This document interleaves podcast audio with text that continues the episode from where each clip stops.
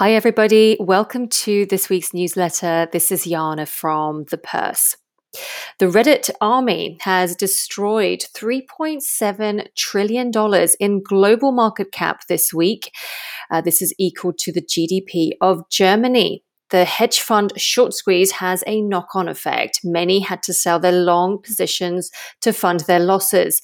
GameStop shares surged over 1,500% in January as a horde of retail investors bid up shares and cheered each other on in Reddit forums like Wall Street Bets. It is estimated that GameStop short sellers have lost more than $19 billion this year. Read more about the Reddit army and what short selling is. The US Federal Reserve has said that they will hold interest rates close to zero and they will continue to print money in order to support the US economy. The International Monetary Fund has downgraded the forecast for UK recovery to 4.5%, whilst global recovery will be stronger and UK unemployment rises to 5%. Meanwhile, Ether, the digital token of the Ethereum blockchain, hit a new all time high of $1,476 in early Monday morning. Data reveals that hedge funds are increasing their Bitcoin short positions, and Elon Musk and Ray Dalio have signaled strong support for Bitcoin. Institutional support for cryptocurrencies continues.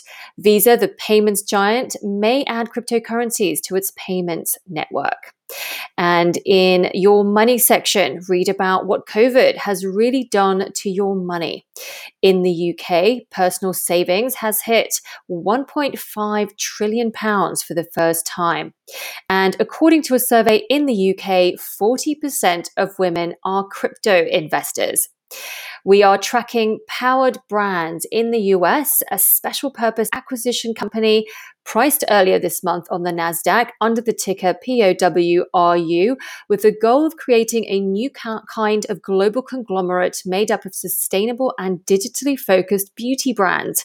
It is founded by serial entrepreneur Catherine Power and Dana Settle, founding partner at venture capital firm Greycroft.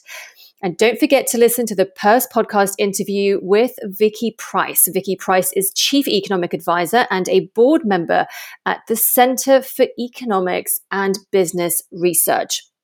She's also the author of Women versus Capitalism. We talk about Brexit and uh, COVID 19 and the impact this is having on women.